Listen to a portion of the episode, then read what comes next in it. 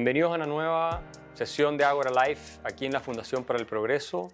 Y hoy vamos a tocar un tema eh, que surgió a raíz de una columna, pero que hemos discutido acá en la Fundación y que tiene que ver con la envidia. Eh, y uno de los textos más fundamentales que se han escrito jamás sobre, esa, eh, sobre ese fenómeno es La envidia y la sociedad de Helmut Schöck. Esta es la edición española esta es la edición eh, en alemán, que fue el idioma original en que se escribe este trabajo. Eh, y nos acompañan hoy investigadores de la Fundación para el Progreso, Antonia Rusi, Eugenio Guerrero y Juan Lagos, para discutir sobre este tema. Y yo voy a comenzar con la primera pregunta. Y te la voy a hacer a ti, Antonia, en tu calidad de psicóloga, porque has estudiado este tema más en profundidad que nosotros. Eh, en este trabajo sostiene que bueno, la envidia es parte de la existencia humana. Nosotros eh, vivimos obviamente en sociedad y por lo tanto eh, tenemos la posibilidad de compararnos permanentemente con otros. ¿no? Si no nos comparáramos con nadie, la envidia no podría existir. Y dicen entonces, de esa comparación con otros, eh, surge la posibilidad de envidiar a esos otros, nos hacemos conscientes de lo que ellos tienen y nosotros no tenemos. y finalmente señala él también que el potencial de la envidia como fenómeno social, porque esto no lo circunscribe él solo a el individuo, sino que como una teoría de la sociedad, básicamente, que puede eh, transformar instituciones, puede generar movimientos políticos, etc. Bueno, que tiene un potencial de destrucción tan gigantesco que todas las religiones conocidas, por ejemplo, han tenido mecanismos para tratar de lidiar con la envidia. Pero yo te quiero preguntar a ti, desde el punto de vista de la psicología eh, individual y cómo esto se estudia, eh, cuál es el origen de la envidia, eh, cómo emerge, por qué hay algunas personas que son más envidiosas que otras y cómo esto se proyecta ya a nivel más eh, de grupo, de población, porque eh, como, como, digo, esto según yo que es una fuerza sociológica, no es solo una fuerza individual. Bueno, yo estoy de acuerdo con que llega a un nivel sociológico, pero creo que hay que dividir un poco la respuesta.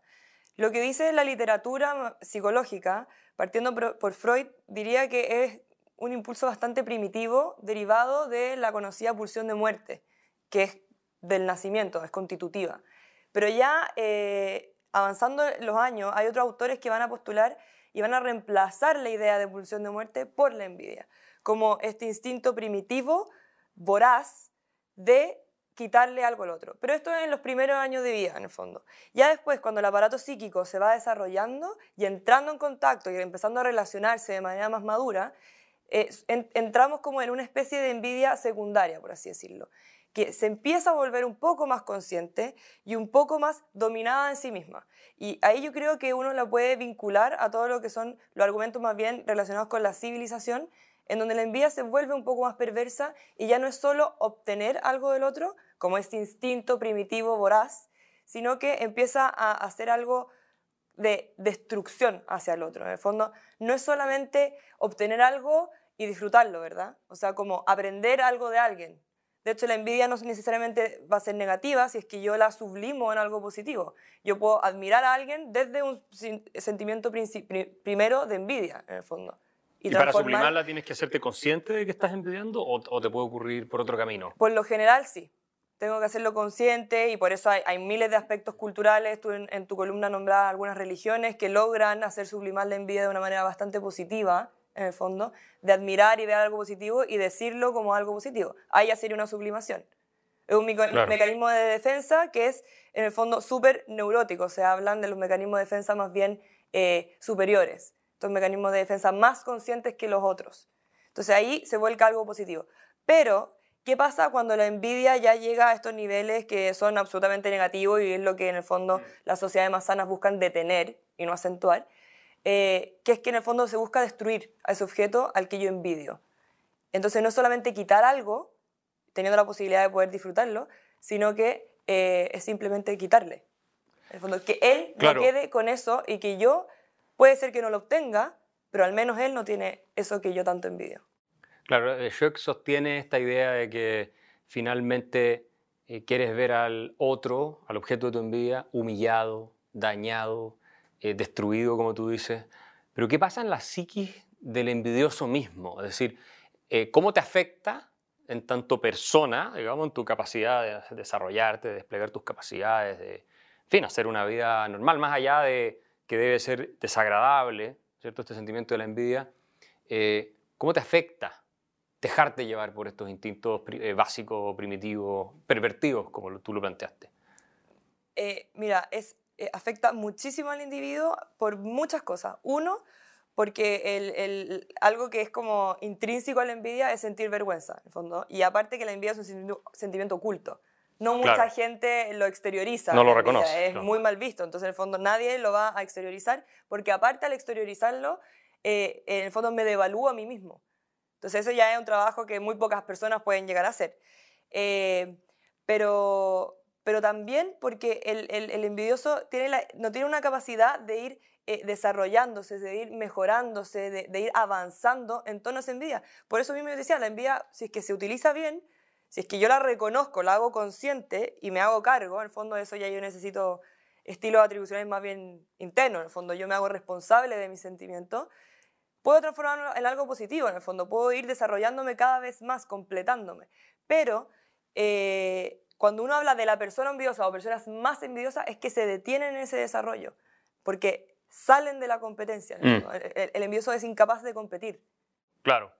Sí, Eugenio habla de que el, envidioso, lo que dice Antonia, se queda, eh, si no hace consciente esto, eh, obsesionado con el tercero, de alguna manera paralizado, en un círculo de eh, lástima por sí mismo, de sensación de impotencia. Em, ¿Cómo pasamos de ahí a el problema más desde el punto de vista sociológico-político? que la envidia puede significar y por qué, a tu modo de ver, la envidia es algo que no se tematiza en la discusión pública, intelectual, académica. Nunca eh, lo hemos planteado, a pesar de la importancia que tiene, por parte de intelectuales, de académicos, en fin, para tratar de entender el comportamiento eh, de los seres humanos en sociedad. Tal vez los psicólogos lo ven, ¿no es cierto?, eh, desde el punto de vista individual o en estudios clínicos, no sé, pero ¿cuál es tu explicación en esos dos campos? Mira, es muy interesante tu pregunta, porque, bueno, para empezar y darle como el tono más sociológico, eh, Helmut Schreck, eh, con base a una investigación bastante, eh, muy bien documentada, lo que sostiene es que precisamente la civilización moderna es la derrota precisamente de la envidia. ¿okay? Por ende, hay una crítica muy profunda, a, más que nada al marxismo decimonónico, donde este no entiende precisamente cómo se derrotó a la envidia y ahora quiere racionalizarse a través de distintos sistemas sociológicos. Entonces, el tema es el siguiente. Lo primero que me parece clave es definir la envidia en términos de cómo la define Shrek. Y la podemos definir en simple, como una especie de... Eh, es un proceso anímico que tiene al menos dos características o una característica bidireccional. ¿Y cuál es? Bueno, que primero existe el gozo, el goce por el mal ajeno pero también existe la pena por la felicidad ajena.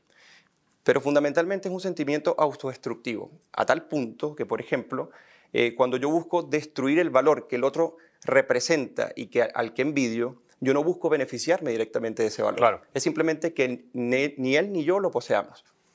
Y para resumir, es simplemente, es como decir, ¿qué importa quedar tuerto yo con verte ciego a ti? Sí, Entonces, en función de ello, o sea, como para, para esquematizar un poco más, eh, la envidia es autodestructiva, hay un goce precisamente del, mal ajeno o una pena por la felicidad del otro, y esto se va catalizando socialmente primero porque tiene que existir un otro, que es el objeto en este caso de envidia, pero también cuando uno intenta llegar por lo menos al siglo, al siglo XIX, al siglo XX, cuando empiezan a, racionalizarse justificaciones de la envidia, que lo podemos tratar un poco más adelante, Helmut Schweck dirá que hay un problema en que cuando se intenta hacer teoría, con base incluso a sociólogos que han estado resentidos en cierta medida, comienza a verse esto de manera al revés. La culpa es del envidiado y no del envidioso.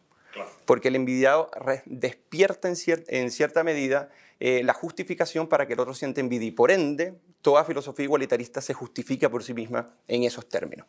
Por ende es que es tan peligroso. Y lo otro, este, que, por ahí, para conseguir con, con Antonia, es que el, pero desarrolla un poco más ese punto y explícalo porque me parece que es fundamental para que los auditores, digamos, espectadores de este programa eh, lo entiendan bien. Eh, ¿Cuál punto? Este del peligro de la envidia y cómo se va autoconfirmando sobre sí misma, el que mencionaste el último. Claro, lo que pasa es que eh, como el, el envidioso es en cierta medida, por, lo que pasa es que esto es muy interesante decirlo y es muy interesante analizarlo, porque Schweck deja claro que es una teoría de la sociedad en la medida es que estos procesos anímicos, precisamente, no solamente la adversión al otro, sino buscar destruir al otro sin, eh, sin la necesidad de que el destructor disfrute de lo destruido, lo hace un sentimiento destructivo para toda la colectividad. ¿okay? Entonces se convierte en sociológico precisamente cuando eh, incluso la labor del sacerdote o el sacerdote asceta, como le llamaba Nietzsche, eh, sirve para precisamente decir o, como para arraigar el locus de control interno. O sea, si te va mal, puede ser por ve qué es lo que, ve qué es lo que estás haciendo y no necesariamente es por los otros. Pero el problema es que cuando se racionaliza con teorías, por ejemplo, y quería ponerte un ejemplo de, de Marx, por ejemplo, Marx representa en cierta medida la racionalización de la envidia eh, por medio de una justificación científica, si podríamos mm. decir. Por ejemplo, en, su, en su trabajo que se llama eh, Trabajo Asalariado y Capital, él decía, basta que en una cuadra llena de casas del mismo tamaño se emerja o se edifique un palacio para que todas las personas empiecen a sentirse miserables. Entonces, precisamente allí, esa racionalización, o por ejemplo, cuando el socialismo clama, como dice Schweck en algún momento, clama en que puede derrotar a la envidia a través de la igualación total, es simplemente utilizar la envidia para combatir la envidia a sí misma. por ende, es imposible precisamente erradicarla. ¿Por qué se convierte en un problema? Porque cuando tú justificas la envidia y se comienza a convertir en un axioma moral del socialismo, entonces el elemento destructivo de aquellos, como dice Schweck, perros vigilantes, porque al final todo el mundo es objeto de vigilancia. Porque el que sobresale el que sobresale simplemente está en contra de la conformación del mismo grupo. Por eso es un aglutinante poderoso, lo, decía también Kierkegaard, por ejemplo. Entonces, para, cerrar eh, la, respuesta, este tema es muy interesante cuando se transforma ya en teorías eh, sociológicas elaboradas y filosóficas, porque lo que hace es, contribuir a una sociedad igualada eh, hacia abajo, donde se suprimen y se reprimen toda diferencia y donde la individualidad, que es precisamente la individualidad, es el ganador que se posiciona y se entroniza en la sociedad moderna y cuando tú lo anulas precisamente de su ejercicio libre para que pueda eh, desenvolverse en sociedad, la envidia precisamente es lo que hacen. Y por ende es una regresión psíquica y una regresión social a unos estadios primitivos, que muy bien lo dice Schweck y también Sigmund Freud, porque hay una atrofia, dirá textualmente en la psicología de las masas y el análisis yo, hay una atrofia de la personalidad individual que a través de sentimientos como la afectividad se desindividualiza. Entonces, por ende, representa en todo orden y en todo lugar un retroceso significativo de lo que hemos logrado a través de la libertad en la, civilización moderna. Juan. También una persona que viene estudiando esto hace un tiempo, eh, la envidia desde el punto de vista de su uso político. Eh, ¿Cómo se refleja? Bueno, algo indica ya Eugenio con esto de las teorías igualitarias y todo ese tema. Eh, pero me gustaría también tu visión de por qué no se tematiza esto. Eh, es una buena pregunta. Probablemente lo querías también eh, tocar en algún minuto. Sí, claro. Es, una buena pregunta. Yo, yo en realidad en lo que me he fijado es cómo los distintos filósofos se han aproximado al tema de la envidia, porque, porque ha sido un tema muy recurrente desde los presocráticos hasta, hasta, hasta nuestros días. Y fíjate que siempre ha existido eh, una doble coincidencia. Una, primero, es que es el asumir que esto es parte de la naturaleza humana, es decir, es una pasión propia de la naturaleza humana, que incluso esto no se da en ciertos animales. digo, no hay envidia en los animales, sino que hay envidia en los seres humanos, es algo propio de los seres humanos. Y en segundo lugar, y, y esto es una cosa bien interesante, es en que todos los filósofos coinciden que la envidia es un mal radical, es decir, no se puede ver el bien en la envidia y ahí después podemos entrar a, discutir, bueno, por qué en la psicología dicen, bueno, si uno ve la envidia puede agarrar bien. Eso se debe a porque cómo se define la envidia en la filosofía es distinto a cómo se, a cómo se define en la psicología. Eh, entonces, obviamente, obviamente eh, los filósofos son tipos son muy pesados que empiezan a ver los orígenes, empiezan a corregir, ¿no es cierto? Empiezan a hacer ciertas distinciones y yo creo que, que, que, en lo que siempre han coincidido los filósofos, se puede ver en Kant, se puede ver en Descartes también, es que lo propio de la envidia es el malestar por el bien ajeno. Más allá, de, más allá de alegrarse por el mal ajeno. Porque en realidad un tipo, no sé, por ejemplo, un tipo, una señora se cae en la calle, ¿no es cierto? Y ese tipo se ríe, bueno, uno no puede decir, ese tipo no es un envidioso, ese tipo es un maldito, un desgraciado, ¿no es cierto? Por lo tanto, lo que más define al, a la envidia, y por lo tanto no serían equivalentes, el malestar por el bien ajeno. ¿ya? Y es ahí donde uno se pregunta que, bueno, el bien, uno lo dice, bueno, uno debería deleitarse por el bien, ¿no es cierto? Por las cosas que le suceden a otro. Entonces, es ahí donde también los filósofos se preguntan, bueno, ¿por qué el envidioso ve el bien como un mal? Y es ahí donde filósofos como, por ejemplo, Tomás de Aquino dicen que además la envidia es una interpretación torcida del bien. ¿Por qué? Porque yo cuando envidio a otro, veo el bien como si fuera un mal para mí. Y por lo tanto, luego viene, ¿no es cierto?, Esa, ese deseo por eliminar ese bien del otro. ¿Por qué? Porque yo en realidad lo veo como que el bien del envidiado resulta ser un mal para mí. Y por lo tanto, luego viene la voluntad por intentar revertir esa situación y con la ilusión de que eso me haría bien a mí. Otro punto también súper interesante, y eso lo dice Bacon, que la envidia se da entre, entre iguales frente al que sobresale. Es decir, ¿por qué? Porque, por ejemplo, nosotros no creo, no creo que nadie pueda envidiar la inteligencia de Platón o de Aristóteles. O, la, posición de la organización de Inglaterra. Exactamente. No son nuestras referencias, claro. Exactamente. Entonces también existe un paso previo que es el identificarse como iguales y el ver, bueno, este tipo yo lo envidio por esta, por esta razón. Entonces, eso, eso como para empezar serían como las, distinciones las tres distinciones fundamentales que se hacen en filosofía. ¿no es cierto? Primero, verlo como el malestar del bien ajeno por sobre todas las cosas. En segundo lugar, esa interpretación torcida del bien. Y por último, ese deseo por eliminar el bien del otro. Sí, incluso Kant lo veía como una antivirtud, una especie de tormento interno eh, que te llevaba incluso a, retorcer el deber, o sea, a contradecir precisamente y a destruir el sentido del deber desde la filosofía. Como fuerza psíquica. Así es. Exacto. Sí, sí, pero ojo, que ante todo el envío es una pasión y obviamente las pasiones uno no las evalúa eh, moralmente, es decir, lo, que uno evalúa moralmente son los vicios. Obviamente después la envidia es la madre de todos los vicios, es decir, te lleva también a cometer muchos vicios, pero, pero ese sentido primario, uno dice, bueno, si es algo propio de la naturaleza humana, uno dice, bueno, estamos liquidados, algo propio de la naturaleza humana, convivamos con la envidia.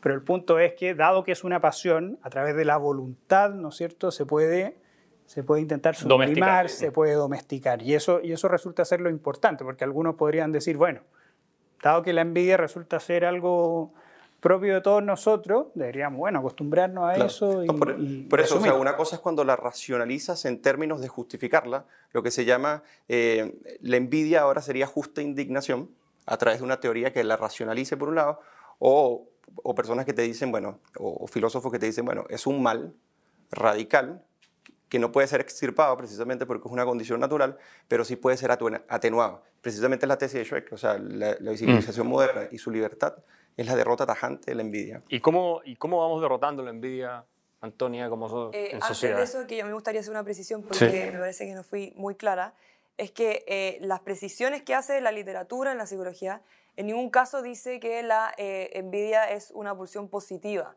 O sea, siempre dice que es un es una pulsión o un impulso en primera instancia en el desarrollo humano, o sea, cuando se nace, ya se ve la envidia, que es primitiva pero que es inminentemente destructiva. Siempre será destructiva.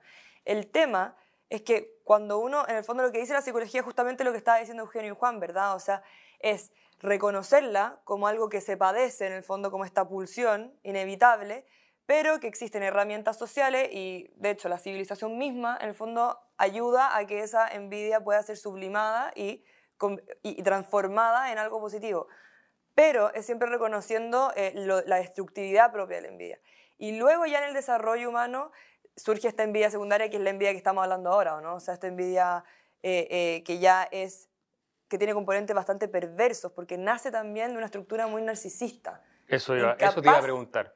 Eh, ¿Por qué no explicas un poco más esa relación entre envidia y narcisismo? Porque da la impresión de que finalmente eh, el objeto de culto del envidioso es, la, es el mismo envidioso, digamos. De, alguna manera hay una, hay una proyección sobre un tercero, eh, obviamente, el objeto que envidio, que es esta persona que tiene tales y tales características, pero en, esta, en este círculo vicioso de autocompasión, lástima por sí mismo, que de alguna manera es, tiene en sentido perverso una gratificación para la persona que lo está sintiendo o algo saca de ahí. Sí. ¿Cómo, cómo es ese...? En el fondo, más que gratificación, es como que bajara un poco la ansiedad, en el fondo. Esta, esta, este, este sentimiento eh, desesperante de sentir que el otro tiene algo que yo no.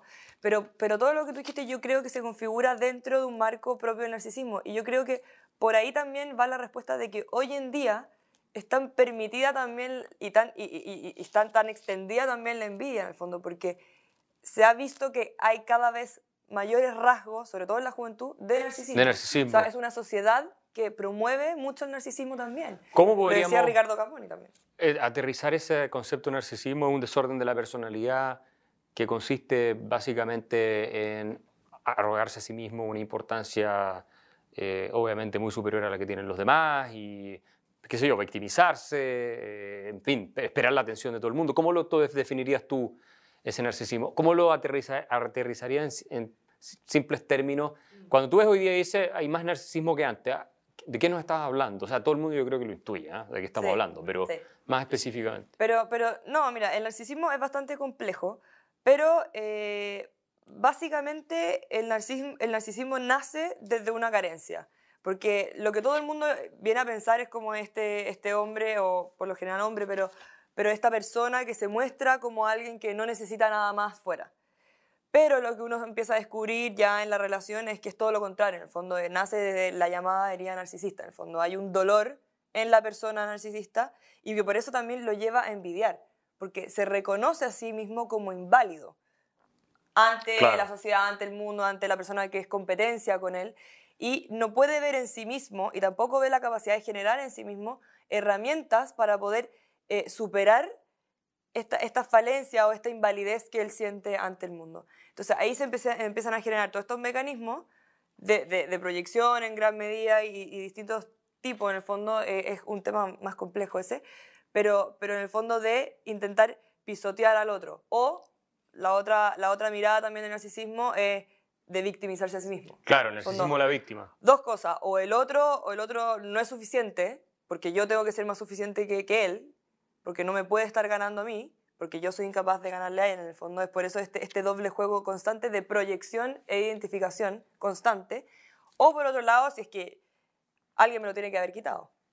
Porque no puede ser, y esto, esto se repite mucho en la literatura, esta frase se repite constantemente, no puede ser que él esté en ese lugar cuando ese lugar debería ser el mío.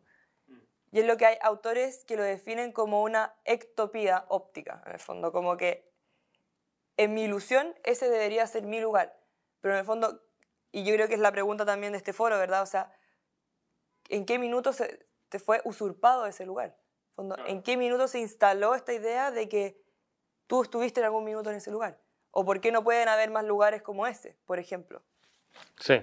¿O por qué deberías estar tú? ¿O por qué, no está bien que esté el otro? Claro. Eso cuando los celos eh, como que se mezcla con, con la envidia con precisamente. La envidia, que hay que hacer ahí una distinción, claro. Claro, porque los celos se refiere más que nada al poseedor, que en este caso es la persona que tiene injustificadamente, como tú dices, puede ser una ilusión, un puesto que no le corresponde, pero entra en el proceso competitivo realmente, a la posesión en sí, que es desde el punto de vista de la envidia, en el que ni tú ni yo debemos poseerlo, básicamente. Entonces, cuando se mezclan las dos, bastante, eh, o sea, es bastante destructiva, y más cuando estas estas dos, bueno, la pulsión de la envidia o el instinto de la envidia, los celos, se mezclan con el resentimiento. Y allí, bueno, uno podría decir, bueno, puedes tener teorías que lo atenúen o puedes tener teorías y narrativas que precisamente hagan hincapié en explotarlo. Y es muy interesante porque en ese libro, eh, Helmut Schweck, en el apartado de, que se llama Crímenes por envidia, él como que circunscribe o aterriza un poco, según una muy buena investigación, que en el momento que la persona no puede racionalizar o no puede entender las enormes desigualdades que pueden existir en una, en una sociedad, o las desigualdades que existen en una sociedad, es, y tienes narrativas precisamente que se ponen del lado precisamente del envidioso contra el envidiado, tienes esta pulsión de agresión que nace tanto del resentimiento como la envidia, puede precisamente desembocar en el crimen por envidia. Tú lo dices básicamente en el, en apartado 3. Y ya que nosotros estamos en el, en, el, ámbito de las ideas y las narrativas... Te iba a, antes de te iba a preguntar y me gustaría que comentaras, porque Schuck habla de eh, que este es un fenómeno que se ve mucho en las sociedades tribales, ¿cierto? Eh, por ejemplo, las cacerías de brujas eh, fueron usuales en contra de personas que, y esto lo dice Schuck, eran de alguna manera exitosas o tenían una posición o virtudes o belleza física, lo que sea que otros deseaban, entonces las denunciaban por brujería y las terminaban quemando, las terminaban matando, digamos. O sea, el mal de ojo, todo. El mal de ojo, la magia negra. Esa parte es muy interesante. O sea, esto es algo que nos ha acompañado y hay que insistir en este punto desde que existimos probablemente. Eh, y da la impresión que no somos tanto más civilizados en ese sentido que lo que éramos hace, no sé, 30.000 años atrás.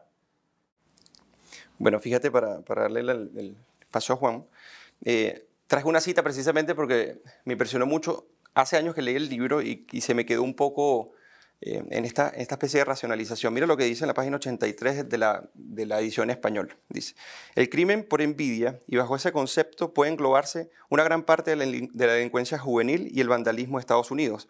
Desempeña un papel sobre todo en aquellas sociedades cuyo credo, enseñado ya desde las escuelas e incesantemente repetido por todos los políticos y predicadores, es la igualdad. Cuando, cuando pueda menos explicarse el individuo particular de una forma realista, las palpables diferencias que se dan, eh, que se dan entre, él y por, entre él y otros, tanto más fácilmente perderá el control de sí mismo y emprenderá el crimen por envidia. Entonces, precisamente respaldado con claro. algunas investigaciones. Y con esa reflexión, Juan, ¿cómo nos vemos acá en Chile? Eh, wow. Porque esto describió lo que pasó en Chile hace poco. Sí. Eh, al menos en, en, algunos grupos, no, no, no voy a decirlo en no. todo, pero... Sí, y fíjate que hay una cosa que nosotros no nos damos cuenta, pero que también es un detonante de la envidia eh, súper importante y sobre todo en Chile en este último tiempo, que yo creo que es esta suerte de la, de la, de la, de la eh, angustia del privilegiado, es decir, claro. de aquel que muestra a la sociedad sus bienes, pero lo muestra con culpa. Es decir, sería, yo creo, sería la contracara del de tipo del tipo que presume, es decir, exagera sus bienes con mm. orgullo, pero por otro el otro exagera sus bienes con culpa. Entonces eso también termina eh, alimentando la envidia de otras personas de una forma sumamente ridícula. No sé, yo me acuerdo que cercano eh, al estallido social, un, un, ex, un ex panelista de Tolerancia Cero dijo, mira, yo en realidad he recibido muchos bienes porque soy de clase alta, buen mozo. Es decir, este tipo en realidad lo que está haciendo es, de partida, exagerando, su, exagerando sus cualidades y, eh, y también, en segundo lugar, con una culpa bastante falsa, porque, porque supongámonos que alguien fuera a la casa de este tipo y le dijera, oye, bueno, entrégame tus bienes, entrégame, porque en realidad esto tú no te lo mereciste, esto tú no lo lograste, nos dijiste que todo esto era un engaño social. Obviamente ahí el tipo cambiaría el tono, es decir, cambiaría el tono y obviamente él empezaría a decir, no, pero esto yo, yo me lo gané, trabajé, ¿no es cierto? Entonces, en esta, esto, esto es una cosa bien interesante, que en esta, en esta eh, angustia del privilegiado, en este sentimiento de culpa, también se alimenta mucho la envidia de los demás. Y eso, y eso también es una cosa bien preocupante que nosotros no vemos mucho. Es decir, generalmente uno ve, y con justa razón, que hay cierta gente que ve el bien del otro y, reacciona mal y uno dice, bueno, esto es un envidioso, esto es un resentido. Pero también hay deberes también eh, en el envidiado, por así decirlo. Y eso, y eso todos los filósofos lo han visto, los estoicos sobre todo, el mismo eh, Adam Smith lo dice. Él dice que los éxitos hay que celebrarlos con cierta prudencia, porque tampoco hay que ir buscando alimentar esta, este, esta, envidia sí. porque sí, lo cual no significa buscar la excelencia. Eso, eso es otra cosa muy distinta. Y lamentablemente en las sociedades y, y el problema que estamos viviendo en la sociedad chilena es que se confunde ese punto, se confunde la presunción con la búsqueda de la excelencia. Y por lo tanto, para combatir eso, nosotros, ¿qué es lo que buscamos? Lo paupérrimo, lo pobre, eh, que vaya gente a la convención constituyente sin saber nada sobre, sobre las constituciones, cosas así. Es decir, el, el feísmo, el, el, el validar cierta, cierto grado digo, de la ignorancia, eso se ve en la rebelión de las masas, como lo, digo, como lo vimos en, en, nuestras lecturas internas que tenemos, que después se llaman lecturas políticas, para que lo escuchen en Spotify, ¿no es cierto? Que las masas obviamente terminan validando eso, terminan reivindicando eso y en cierta medida porque confunden la presunción con la búsqueda de la excelencia. Sí, el culto a la vulgaridad. Claro, exactamente. Sí, eh, yo quería, eh, para tomar tu punto, que Schweck lo cita, por ejemplo, a Simón de Beauvoir, cuando en 1945 Yaya Paul Sartre se hace famoso, y ella también, lógicamente, comienzan a tener ingentes cantidades de, de, ingresos. dinero.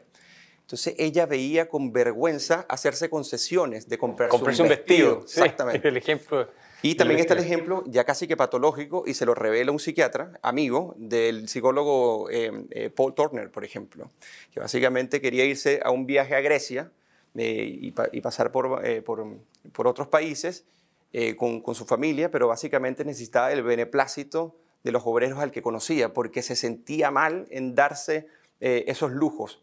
Que, o sea, que una cosa es lo que tú dices, o sea, hacerlo con prudencia y otra cosa es negarte a ti mismo porque existe pobreza en otros países y eso se comienza a dar.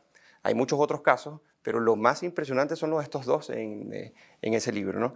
Y, y lo otro es que, eh, no, era eso lo que quería Sí, claro. aportar. Y, y lo más chistoso es que es sumamente inoficioso. ¿Por qué? Porque el que yo no vaya a, a- a Grecia, eso no genera ningún bienestar No mejora nadie, en claro. las otras personas. Es decir, en el hambre en África es lo mismo como también, por ejemplo, yo soy un tipo viejo, entonces yo pasé por la revolución de los pingüinos y por la Ah, revolución... la revolución Y francesa. por la, no, no, no tan bien.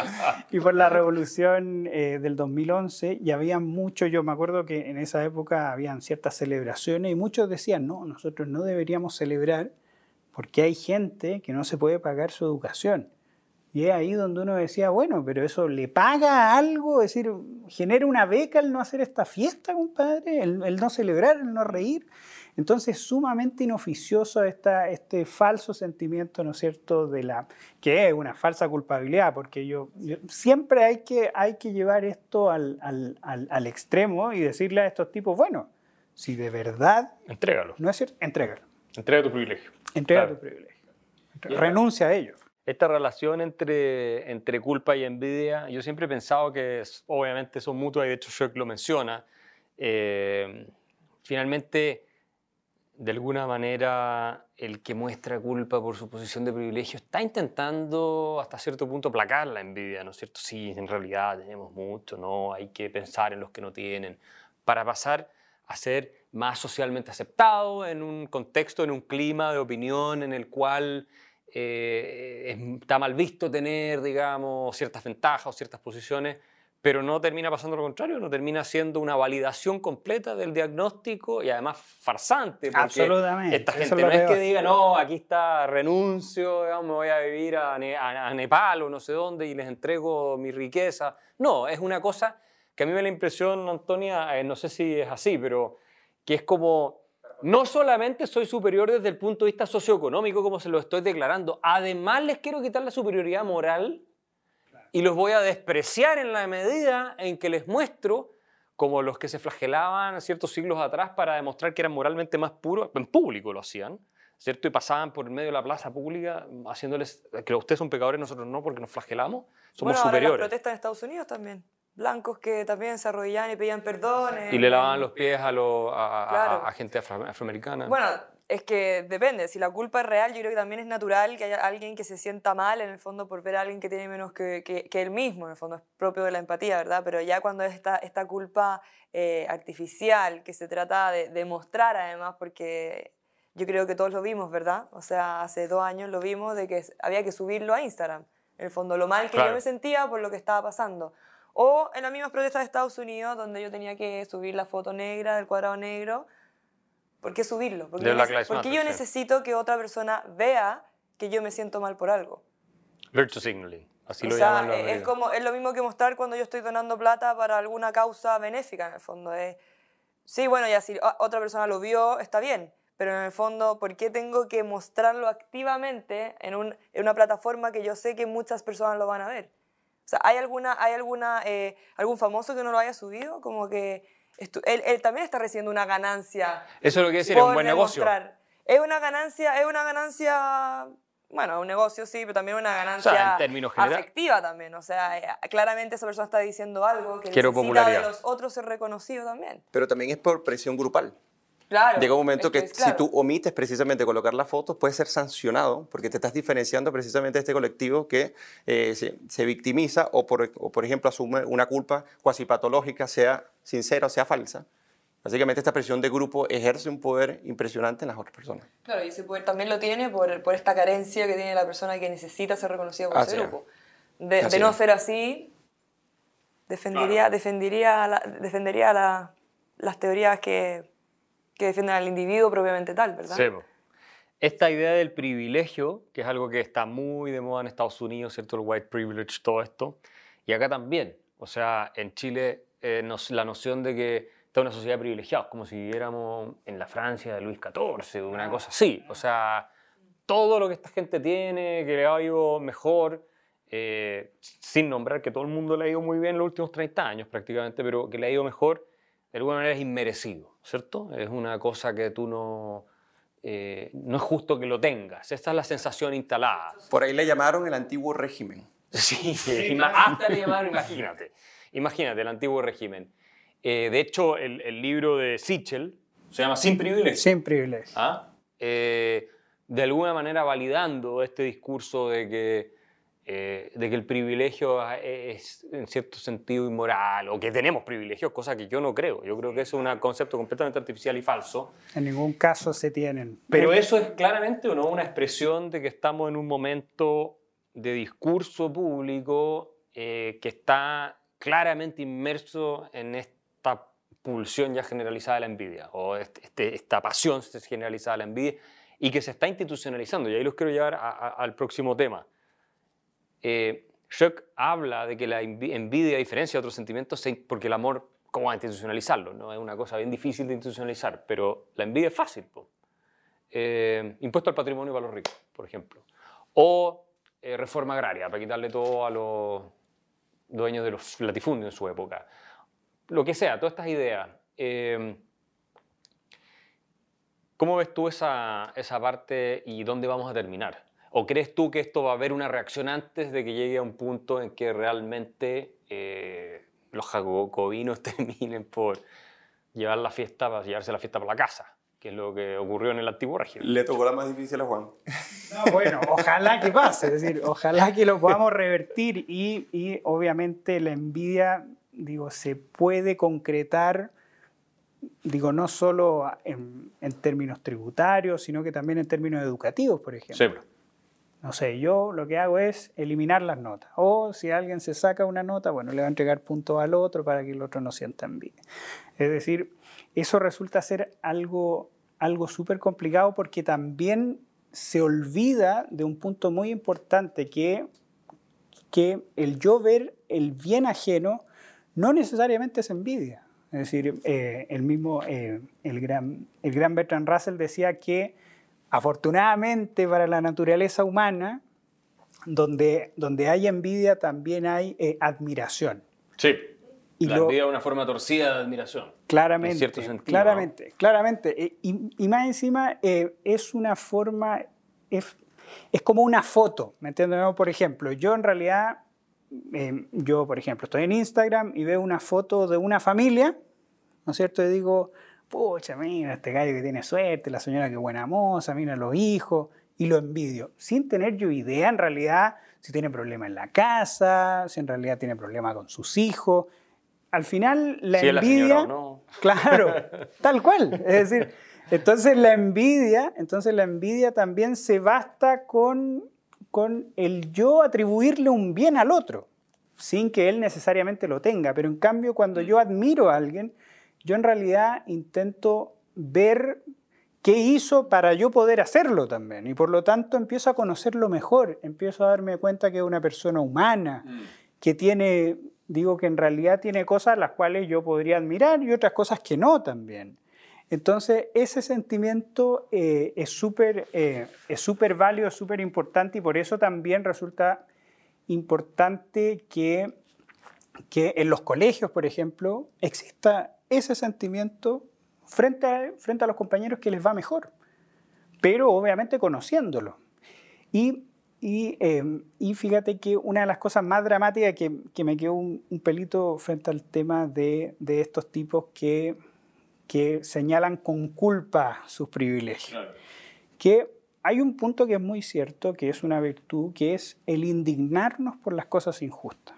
¿Entiendes o no? Por ejemplo, todos nos indignamos cuando supimos que Rafael Garay estafó a miles de personas y se fue impunemente a Rumania. Es decir, una persona virtuosa claramente se indigna con una cosa así. Entonces, el gran problema de estos pseudo privilegiados es que instalan una falsa causa para indignarse. Mm. Entonces, eso resulta ser sumamente nocivo. Y entonces un envidioso puede decir, mira, yo en lugar de ser un envidioso, yo soy un indignado. Claro. Y ahí es donde se le atribuye... de Stefan Hessel que hablaba de los indignados y cuando tú lo leías era básicamente claro, justificación para sentirse con rabia por la desigualdad nomás. Exacto. Sin entender bien de dónde viene. Sí, porque una cosa es estar resentido, este, que tú lo puedes tener como una reacción natural al logro inmerecido que otras personas tienes porque puedes constatar que se le dio un privilegio por encima de los demás. Pero otra cosa, como dice bien Roger Scruton, el problema es cuando se convierte en una actitud existencial, donde revives, y, o sea, donde revives y resientes precisamente lo que ocurre y lo transformas en la posibilidad futura de agresión, porque lo que tiene el resentimiento es que como es eh, impotente al, al, momento y se retoma ah, cuando precisamente lo resientes o lo revives muchísimo más adelante, si políticamente es catalizado, sumamente peligroso, pero como dicen, o sea, una cosa es que tú digas, mira, ¿sabes qué? Me indigno por tal cosa, pero otra cosa es que tú digas, bueno, mi sentimiento de envidia, de querer ver al otro despojado, independientemente que yo no pueda eh, disfrutar de lo que se despojó, yo lo llamo en cierta medida justa indignación. Claro. Ese es el problema.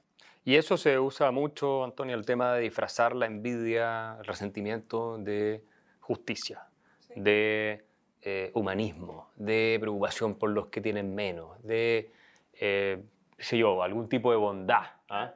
Claro, o de crítica constructiva, por ejemplo, cuando uno dice, no, esta persona yo la quiero mucho, o esta persona es súper inteligente, pero, y ahí es donde se expele la, envidia. Pero lo decía Freud también, en, la psicología de las masas y la identificación del yo, hablaba de esto en el fondo, que esta necesidad que los individuos cuando se empiezan a, a, a juntar, digamos, empiezan a exigir esta idea de justicia, que no es necesariamente justicia en el fondo, es igualitarismo, en el fondo es nivelarse, claro, anclado de esta, de esta pulsión que Freud siempre dice que es natural y se padece, pero el problema de la envidia es cuando uno se relaciona, que era lo que decía un poco Eugenio, desde la envidia y comprende el mundo desde la envidia. Y eso es lo que yo creo que hoy en día se está instalando.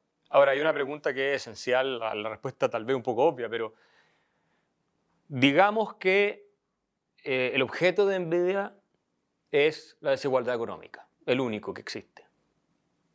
No, no el único que existe, pero el principal. Si tú tienes un grupo de personas que envidia a otras porque tienen más posición económica y tú aplicas una reforma o una, haces una revolución de lo mismo y terminas con las ventajas económicas, es decir, el, remueves el objeto de envidia. ¿Se acaba la envidia? O sea, esta gente que siente envidia, ¿se acaba? No. Porque eso es lo que tenemos que, yo creo, transmitirle a la gente, que va a haber este, esta conversación. O sea, esa falsa ilusión por terminar con la envidia. Sí, me gustaría que los tres comenten esto. Está la idea de que si tú reduces la desigualdad, si tú eh, gastas más plata, vas a comprar paz social, entonces vamos a tener un, un, más pacífico, un mundo más, eh, digamos, eh, comprensivo, donde todos nos vamos a entender, va a haber más empatía. Y si es cierto el análisis que estamos haciendo, y Schock tiene razón en lo que plantea, y los filósofos que ustedes han citado, eh, entonces, ¿vamos a realmente a conseguir una sociedad más pacífica por el hecho de que haya menos desigualdad? No, porque al final eh, no es un problema del objeto al que se envidia, es un problema del que envidia. En el fondo, esta voracidad, eh, eh, en el fondo, insaciable de destruir al otro y de obtener de otro lo que él no puede conseguir dentro de sí. Eso no es algo que se encuentre fuera, no es algo que alguien puede solucionar por esa persona o por este grupo de personas, de una sociedad insaciable, si se quiere decir. Entonces no importa cuánto le quita a los ricos, cuánto los haga sufrir, cuánto, en fin, redistribuyas, cuánto todo, la envidia no las va a poder calmar si... Es que ponlo en un ejemplo... Es que seguimos siendo humanos. Claro, y ponlo en un ejemplo entre dos personas, el mismo ejemplo que da eh, Eugenio de la, mujer que, la mujer estupenda que envidiaba a la otra estupenda. Cuando la mató, ¿la dejó de envidiar? Probablemente encontró otra a la cual envidiar. No, seguramente seguía envidiando a la misma. Las otras se salvaron precisamente porque la, claro, detuvieron. Hay estudios también, es como la idea de, no sé, hay estudios, estudios clínicos, casos clínicos que, que, que, me han tocado leer, no sé si son ciertos o no, pero, pero a modo de ejemplo explican en el fondo cuando, no sé, po, la mujer envidia, por ejemplo, al amante, al amante descubierta del, del marido, por ejemplo. La envidia porque es más bonita, es más joven, etcétera va a dejar de envidiarla porque esa, esa, amante desaparezca. Bueno, ahí también está mezclado con celo, ojo, son dos cosas distintas, pero si lo vinculamos de la envidia, no. Porque hay algo, hay, un, hay una herida dentro de la persona que envidia que no, la, no le permite, por eso mismo yo decía, no le permite entrar en competencia. Pero eso es algo de la persona quien envidia, no del objeto envidiado. Mm. El objeto envidiado no puede hacer nada para satisfacer eh, esta voracidad proveniente de la envidia. O sea que, por mucha exhibición de culpa, de látigos eh, en público, ¿cierto? En la espalda, que hagan nuestras élites, si efectivamente toda esta teoría de la igualdad está impulsada por la envidia. Yo, creo, que no. Yo creo que no. Fíjate que Schweck lo trata de una manera, eh, o sea, lo que tú expones en, el capítulo que se llama Datos de la etnografía. Y él, lo que hace con un nivel de fuentes increíble, decir, bueno, hay tribus que son increíblemente miserables, que van desde las islas del Pacífico hasta Guatemala, eh, pasando por los Dakotas en Canadá, los por los navajos en Estados Unidos, y los Dobu, por ejemplo, y te dice simplemente, o sea, incluso ellos tienen sus rituales propios para poder, en cierta medida, extraer la envidia o para poder eliminar la envidia a través de, no sé, curanderos, a través de hechizos, lo que tú quieras. Pero es impresionante cómo existe. El tema es que, como eh, muestra Schweck, cuando no hay, o sea, cuando no existen diferencias materiales en un tipo de sociedad, la envidia se catapulta de manera muchísimo peor, por dos cosas. La primera, porque comienzan a emerger no solamente la diferencia de que tú tienes más que yo, sino precisamente aquella fuente donde estas diferencias están eh, más arraigadas. Por ejemplo, en la fuente del valor de tus talentos y tus dones naturales, por ejemplo. Y cuando esto comienza, eh, cuando comienza el principio de diferenciación, aquí precisamente la envidia es mucho peor, porque lo que yo envidio de ti no son tus resultados, sino que expresamente y específicamente lo que tú eres como valor y lo que tú posees como don. Y allí es, muchísimo más peligrosa. Y por otra, el error del socialismo precisamente es ese, o sea, lo dice muy bien eh, que es primero pensar que la posición de poder de alguien en la, sociedad es precisamente porque le ha quitado a otro o porque perjudicó a otro. Y lo segundo es pensar que es, eh, que es erradicable precisamente la envidia, entonces por ende tiene una muy mala antropología de conocimiento de lo que es el ser humano. Y además, las utopías de mercado, si podríamos decir, o de sociedades libres, son mucho mejor que el socialismo para revertir la envidia, precisamente porque te expone a la suerte. Te expone precisamente a un conjunto de oportunidades que te pueden permitir abrazar, eh, avanzar y progresar, incluso así tú lo consideres inmerecido algo que no te permite ni las utopías igualitaristas ni el socialismo propiamente dicho. Sí, claro. Eh, en realidad esa idea de, si en realidad no, igualamos a todos, se va a acabar la envidia, eso es completamente falso porque, como dijimos anteriormente, la envidia se funda en cierta igualdad. Se funda en cierta igualdad, ¿por qué? Porque yo no envidio a Lionel Messi como juega la pelota, sino que envidio a mi compañero que jugamos en la pichanga los domingos. domingo, ¿Entiendes? ¿no? Entonces, ya, ya es falso, ya hay una falsedad en los, en los, mismos términos de cómo entendemos la envidia con esta especie de, especie de solución, ¿no es cierto? Eh, el otro punto también es, es y, y, y, esto en la filosofía se ve muy bien cuando se preguntan si eh, el envidiado debería corresponder al envidioso. Y claro. Y hay muchos filósofos que dicen no, por ningún motivo. Es decir, la, mejor cura de la envidia, eso lo dice Kant, Descartes, dicen, La mejor cura de la envidia es ignorar al envidioso.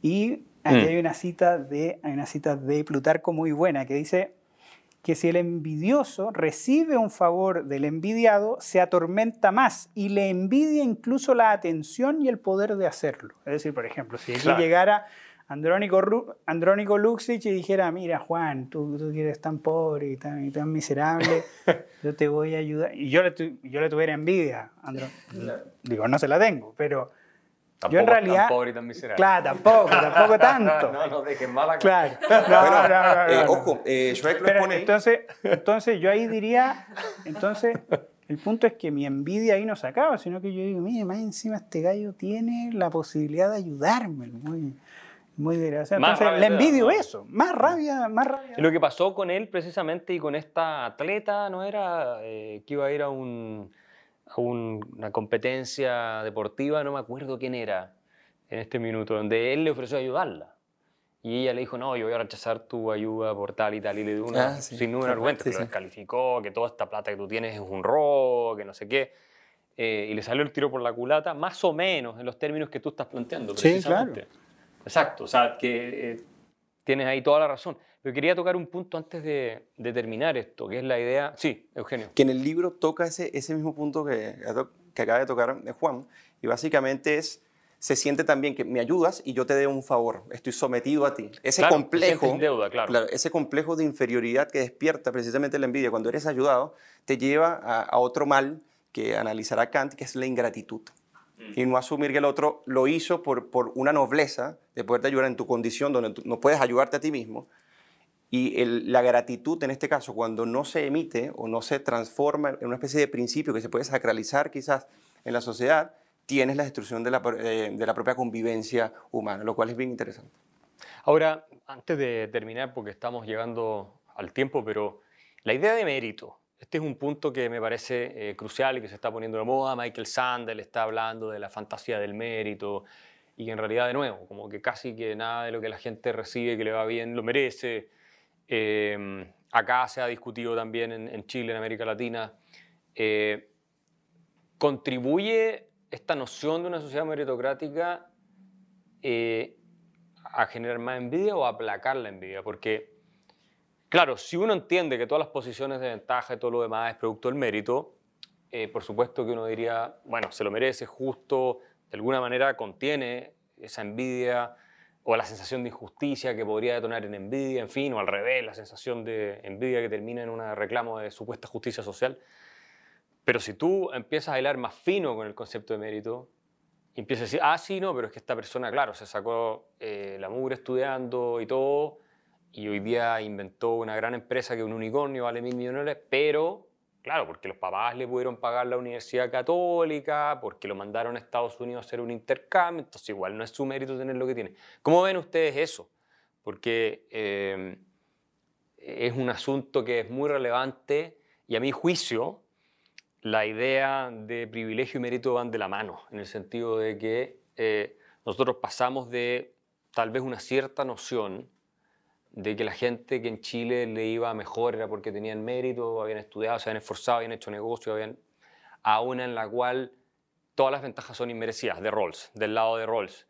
Yo creo que Rolls fue el que abrió en Chile el camino para el desastre que estamos viendo hoy día, si ustedes me preguntan a mí, desde el punto de vista de la filosofía, con su teoría esta de la ventaja inmerecida y que entonces la lotería natural y todas esas cosas. Y que las difundieron muchos intelectuales de centro izquierda, eh, que hoy día están aterrados con lo que está pasando.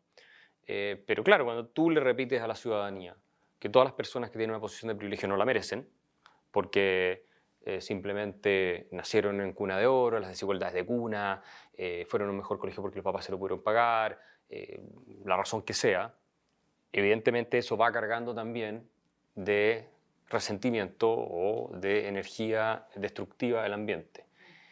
Entonces, eh, ¿cuál es la visión que tienen ustedes? ¿Cómo ves tú esa parte? Es decir, eh, porque la envidia, ¿qué tan relacionada está con una sensación de injusticia?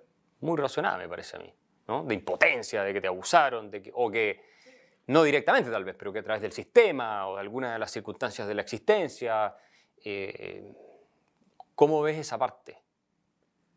O sea, o sea, ver la injusticia y, verse afectado por la injusticia yo creo que sigue siendo natural. El problema es cuando tenemos una sociedad que invalida el mérito.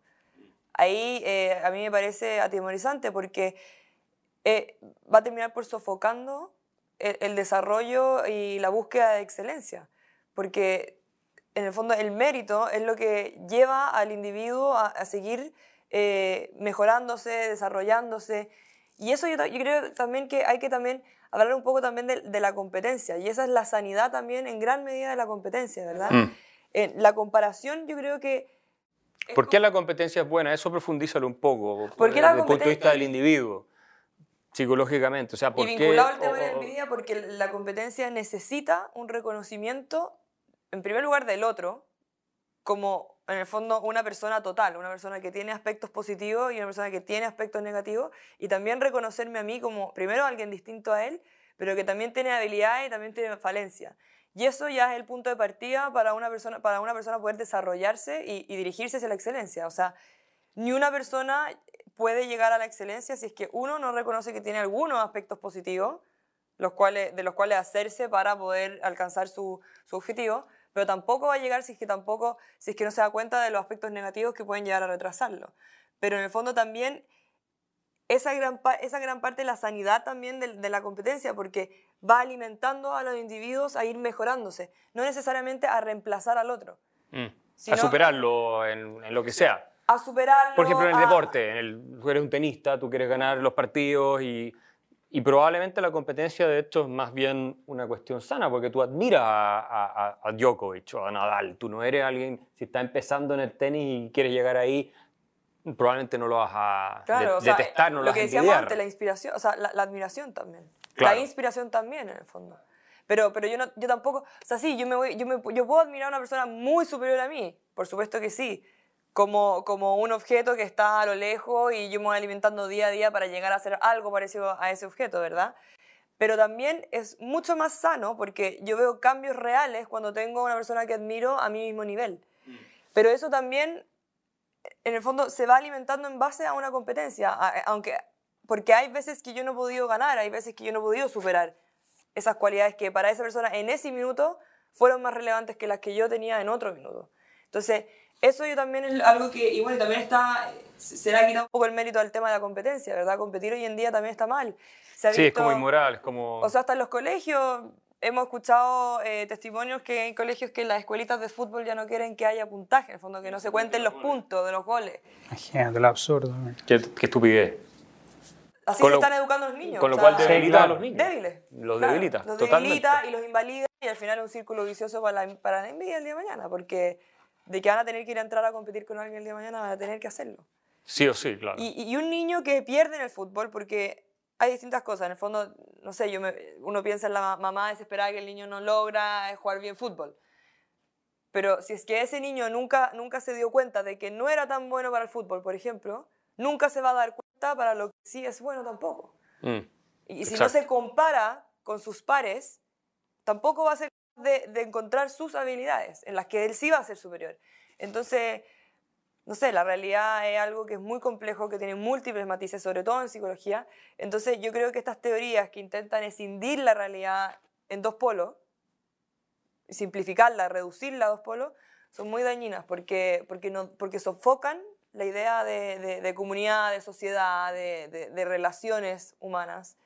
Y, ahí yo creo que eso es lo complejo.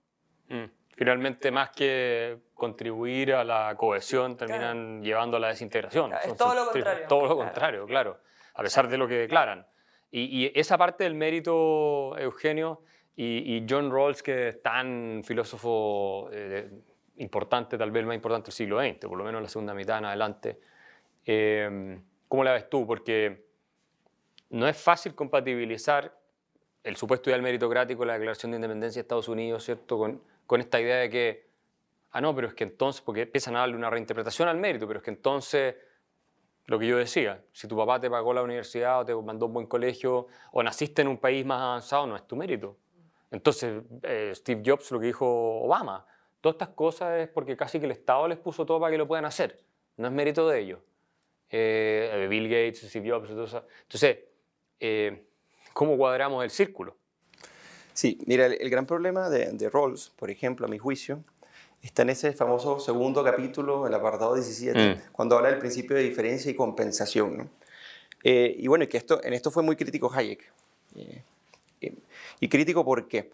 Porque, o sea, yo sí considero que Rawls, en cierto sentido, es, si tú ves como la big picture, es, es un liberal. Podría, el marco teórico se puede prestar para un liberalismo clásico. El problema está en que cuando va a los principios de justicia, específicamente el segundo, básicamente él, dice, bueno, una sociedad estructurada constitucional e institucionalmente debería eh, promover que los que tienen o los que, están más privilegiados, ya sean por sus talentos naturales o por cualquier otra situación, progresen o, o sigan en esa misma senda en la medida y solo si terminan beneficiando a los que están, a los que están eh, debajo.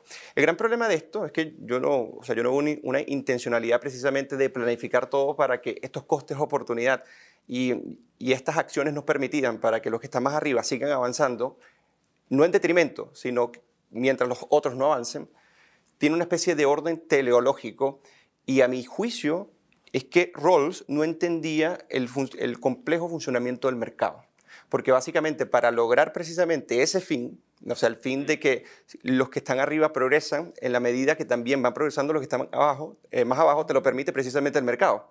Y estos principios espontáneos no tienen ningún, ningún nivel teleológico, o sea, no se estructura toda una sociedad y sus instituciones precisamente para que persigan un fin específico. Entonces, ¿qué pasa? Yo pienso que muchos se han tomado precisamente de, de, esa, eh, de ese análisis que él hace, él hace un análisis bastante riguroso, eh, no está en contra de las desigualdades naturales ni, ni, nada por el estilo, pero sí hay una intención, lógicamente, de, del orden institucional para beneficiar a los que están eh, más debajo, que toma básicamente el, el, socialismo y, el y lo que llaman el liberalismo igualitario, precisamente para decir, bueno, hay que corregir lo que el mercado termina generando porque ya se asume que estos principios de competencia y que todo se materializa precisamente genera una especie de órbitas de privilegiados en detrimento de ah. perdedores. Y eso es una visión eh, sumamente equivocada y que la critica precisamente Hayek. Y lo otro es respecto al mérito.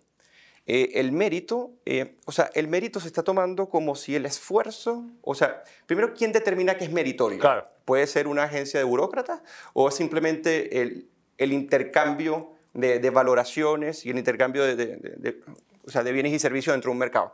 Entonces, cuando las personas dicen, bueno, no es meritorio qué y con base a qué, entonces, para poder, eh, para poder dejar una especie de catálogo de lo que es meritorio, necesitas una agencia que lo determine, que los conceptualice y los dote de contenido. Y ese es el problema de la fatal arrogancia de los intelectuales, pensar que pueden determinar qué puede ser meritorio y qué no, eh, exento o en detrimento de la libertad de los individuos. Y ese es el gran problema que yo creo que se extrae y que me parece que Rawls eh, sí es un poco más liberal. Ahí, em, eh, Juan nos puede corregir en, su liberalismo político, por ejemplo. Ahí yo lo veo un poco más liberal, pero en este capítulo, que ese liberalismo político, por cierto, no lo toma la mayoría de los, de los igualitaristas, sino que se basan precisamente en este libro que es la teoría de la justicia y que ha sido tan criticado precisamente por esta noción de construcción de una sociedad a través de principios conscientes donde una institucionalidad esté hecha precisamente sí y solo sí puedan, avanzar los más aventajados si ayudan a avanzar a los que están menos aventajados. Sí, no, y ahora Juan hemos ido incluso más lejos, porque es como dice Thomas Sowell, estamos tratando de buscar justicia cósmica. Claro. ¿Ah? Rawls está en parte en esos que él denuncia como los justicieros cósmicos, pero ya no es solamente eh, esta idea de bueno, hay gente que le puede ir bien eh, y el arreglo institucional es justo en la medida en que también beneficia a los más desaventajados y hay una igualdad de derechos para todos, que son los dos principios de justicia de Rawls, sino que hoy día eh, estamos llegando a un, a un, nivel en el cual, insisto, el mérito se está eh, llevando a hilar, se está hilando tan fino que tu apariencia física no es tu mérito. Entonces la sociedad tiene que compensarte a ti por tener una apariencia física más desfavorable que la otra persona. Eh, esos son argumentos que existen, de hecho, y se han desarrollado por distintos teóricos. Es más, han llegado, hay veo personas que hipotéticamente han propuesto, de acuerdo a la teoría de Rawls, el, el sorteo de las parejas para la procreación, digamos, para tener hijos. Y no que tú te cases porque obviamente las personas tienden a casarse, a tener hijos con gente del mismo círculo social, con características parecidas, entonces se va, como dicen ellos, reproduciendo el círculo de la desigualdad. Entonces habría que sortearlo. ¿ya? eh, siguiendo una estricta teoría eh, de la justicia, eh, digamos, para compensar las desigualdades inmerecidas y todo eso. Entonces estamos llegando a niveles que ya son completamente absurdos incluso. Sí, claro. Eh, a, mí lo que me sucede con, con Rawls y sobre todo con el segundo principio de la justicia es que también hay una pretensión, ¿no es cierto?, en él de que eso excluiría la envidia justificada. Claro. ¿no es cierto? él, lo dice, de hecho, sí, textual. exactamente. Y eso, y, eso es un, y eso es un error. Hay un, hay un artículo muy bueno que se lo recomiendo a los auditores, se llama Diferencias Sociales, Justicia y Envidia, de Oscar Lucas González Castán, que está en Isegoría, y donde él dice, mira, el fenómeno de la envidia es mucho más complejo que esta búsqueda, ¿no es cierto?, de roles. Pero fíjate que yo creo que, que el gran problema, ¿no es cierto?, cuando entramos como a la genealogía del éxito, ¿no es cierto?, porque al final Hayek, digo, Hayek también está en, en contra de esta idea meritocrática, ¿no es cierto?, esta promesa meritocrática, porque él dice, mire, lo importante es el éxito. El éxito puede venir por suerte, por esfuerzo. Por libertad. Por, por un montón de cosas, ¿no es cierto? Y ahí se basa mucho eh, en los estoicos, ¿no es cierto? Al, decir, mira, la, vida es compleja. Digo, la vida es compleja y, y, fíjate que el punto central de ahí es que la excelencia tiene un valor en sí mismo. Porque ninguno de nosotros que hemos hablado mucho sobre Helmut Schmidt no hemos preguntado si fue hijo de alguien, si fue... En realidad nos da lo mismo, sino que valoramos el libro en sí. Entonces, el punto central es ese, el saber valorar las cosas por su excelencia, independiente de que haya sido hijo de alguien o, si, o si, fue a tal colegio o fue a, tal otro, empezar a valorar las cosas y no, y no ver... Por su valor este intrínseco, digamos. Exactamente, y no ver este sustrato de la envidia. Entonces, lamentablemente, estas sociedades igualitarias, no sé, por ejemplo, eh, la sociedad argentina cuando dice, mira, la salud argentina es mejor que la chilena. Y uno ve todos los índices del índice panamericano de salud y no hay un solo dato que diga, un solo porcentaje, un solo indicador que diga que la salud argentina es mejor que la chilena. Pero cuando ellos te dicen, no, pero bueno, yo voy al mismo hospital que la gente, que gente más pobre que yo, es ahí donde no se están preocupando de los verdaderos problemas. Los verdaderos problemas no es que yo tenga una experiencia social y vaya al hospital con una persona más pobre que yo, es que existan partos hospitalarios, es que existan menos incidencia en, enfermedades virales y así. Entonces, lamentablemente la envidia nos hace olvidar del, verdadero valor de las cosas y eso yo creo que resulta ser lo más dramático y por qué una sociedad eh, si valida la envidia, si sus élites justifican la envidia de los demás, está condenado al, mayor de los fracasos. Y antes de terminar, una pregunta, a pasar de la envidia a la admiración. ¿A quién admiras tú? Yo, eh, ¿a quién admiro? Sí. Mira, fíjate si una persona... Una persona, wow. Vivo hoy en día, a esta persona la admiro. Bueno, si quieren parte color... ¿Ustedes tienen clara la respuesta? Ah, Jordan Peterson, ¿no? Hay algo, hay algo admiración a Jordan. sí, la verdad es que sí. No sé si es la persona con la que me quedaría, me faltaría pensarla, pero, pero sí. Yo diría que una persona que, un, autor que admiro mucho por dos cosas. Uno, por su evidente capacidad para analizar las problemáticas y las conflictivas sociales actuales, ¿verdad? Es demasiado atingente pero también para su capacidad de vincularlo con las cosas más bien individuales propias de la clínica, que es un trabajo que, a mi parecer es muy noble porque es muy complejo, requiere de, demasiada entrega y, bueno, y de, conocimientos intelectuales que a mi parecer son completísimos.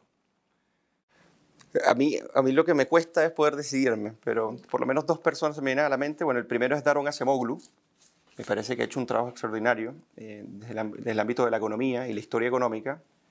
Eh, ese sería el primero y el segundo sería Michael Huemer, eh, un filósofo bastante elaborado que, que, ha expuesto realmente los problemas de la autoridad política en, su gran obra y me parece gente que es bastante admirable. Y si me preguntas si conozco, en orden de lo que comentaba Juan, yo no conozco su origen social, ni, ni, si fueron privilegiados ni nada, sino que su aporte en sí mismo genera un valor. No, no, y lo más importante, y yo siempre recomiendo mucho a la gente que se quiere meter como en este tema intelectual, leer muchas biografías, mm. porque uno ahí se da cuenta de que estas personas son humanas, que tuvieron problemas, que, que lo echaron de la U, por ejemplo, no sé, Juan Bautista Alberdi eh, entró al Colegio Mayor de Buenos Aires y lo echaron al primer año y después volvió. Entonces, ahí es donde uno admira todavía más a estas personas, mm. porque se dan cuenta que son personas de carne y hueso. Y para aportar algo que dijiste me pareció muy, muy importante, que o sea que se pierde el valor de las cosas precisamente porque el envidioso, con tal de que no existe ese valor porque tú no lo posees, ya sea intrínsecamente o ganado a través del esfuerzo, deje, o sea, desaparezca. Entonces, una sociedad donde la capacidad de agencia del individuo pueda obtener una, una recompensa por su esfuerzo, eh, valorada y admirada por los otros, cuando no existe, entonces esa, sociedad está destinada totalmente a fracaso. ¿A quién admiro yo? Yo, eh, pensándolo bien, y vivo, tiene que estar vivo, ¿no es cierto? Sí, Bueno, está, está medio vivo, pero no, ya está, para el otro lado ya. No, no, yo admiro a un filósofo del derecho, se llama John Finnis, ah, que es profesor de Oxford. Eh, lo admiro eh, además, porque es un tipo, un tipo muy sencillo, muy cordial, me tocó, hasta tengo una foto con él, eh, pero además por su capacidad de hacer escuela, es decir, en un ambiente tan adverso como Oxford, el tener esa capacidad, es profesor de Oxford por si acaso, el tener esa capacidad de generar discípulos, de hacer escuela, eh, de formar mucha gente es una cosa que a mí me causa una, una admiración una admiración total y cada vez que leo algún artículo de John Finnis o algún libro de John Finnis digo, escucha el gallo, un grande. Bueno, yo admiro a Roger Federer, tengo que decirle. Estoy tratando de aprender a jugar Pero qué intelectual. cuando me ganan los peloteros, en realidad lo envidio. Tengo que ser franco, le deseo el mal. Porque las humillaciones que tengo que tolerar son demasiado grandes. Pero un intelectual, Axel. Sí, un intelectual. Eh, yo te diría que Thomas Sowell. Thomas Sowell, sí, lo admiro mucho porque e-, él representa lo mejor no solo del intelecto liberal, sino del espíritu liberal. Claro, una persona afroamericana que sale del Bronx, de una situación de pobreza importante, eh, que estudia economía en Harvard, em, que era comunista, eh, y finalmente, eh, en el derrotero de su vida, hace un doctorado en economía en Chicago y termina siendo, yo creo, uno de los intelectuales liberales más completos, eh, versátiles que hay y que ha habido en los últimos 50 años, yo creo. Y, y bueno, superando todo eso y teniendo siempre un espíritu muy optimista, positivo y jamás jugando la carta de la victimización. Y es más, eh, siendo muy honesto y asumiendo costos altísimos, porque él es uno de los que, por ejemplo, dice, no, yo si los problemas de los afroamericanos en Estados Unidos, siendo él afroamericano, no tienen nada que ver con el racismo sistémico, esas cosas son estupideces, son problemas de ellos, es que ellos no asumen ciertos cambios en sus patrones culturales de comportamiento, el estado benefactor que los ha eh, arruinado con incentivos eh, espantosos, ese tipo de cosas, y con los estudios para respaldarlo, por supuesto, o sea, no es que esto, y además ha hecho contribuciones desde la historia de las ideas hasta eh, economía, políticas públicas, o sea, es un, es un genio, yo, yo, lo encuentro... Con mucho humor. Sí, y muy buen humor. Sí, a mí yo de verdad no era, ahora que, ahora que lo dice, no, no es John Finney, sino que se llama Federico Jiménez Los Santos, ah. que es un periodista español con un humor, con un análisis, eh, yo lo escucho todos los días, lo leo cada vez que saco una columna y a ver. Sí. Si hay una persona eh, eh, intelectual que admira bien genial, me, voy a permitir lo que hizo Juan y voy a cambiar a Aaron Acemoglu por Neil Ferguson. Ahí sí. Ah, bueno. Sí, Neil también es un personaje muy, muy admirable que ha logrado grandes cosas. Pero mi favorito sigue siendo Thomas Sowell. Tú no quieres cambiar, te quedas con... ¿Vivo? no, vivo no. No, no. La verdad es que me quedo con Jordan. Sí, buenísimo también. Bueno, esa ha sido la conversación de hoy acá en el Ágora con Fundación para el Progreso. Le agradecemos, por supuesto, a nuestros investigadores Eugenio, Antonio y Juan. Eh, fascinante, se ve que se sumergieron profundamente en este tema de la envidia y vamos a seguir tematizándolo hacia el futuro, porque esto eh, obviamente es relevante y nadie más lo está haciendo. Así que nos veremos en un próximo Ágora de la Fundación.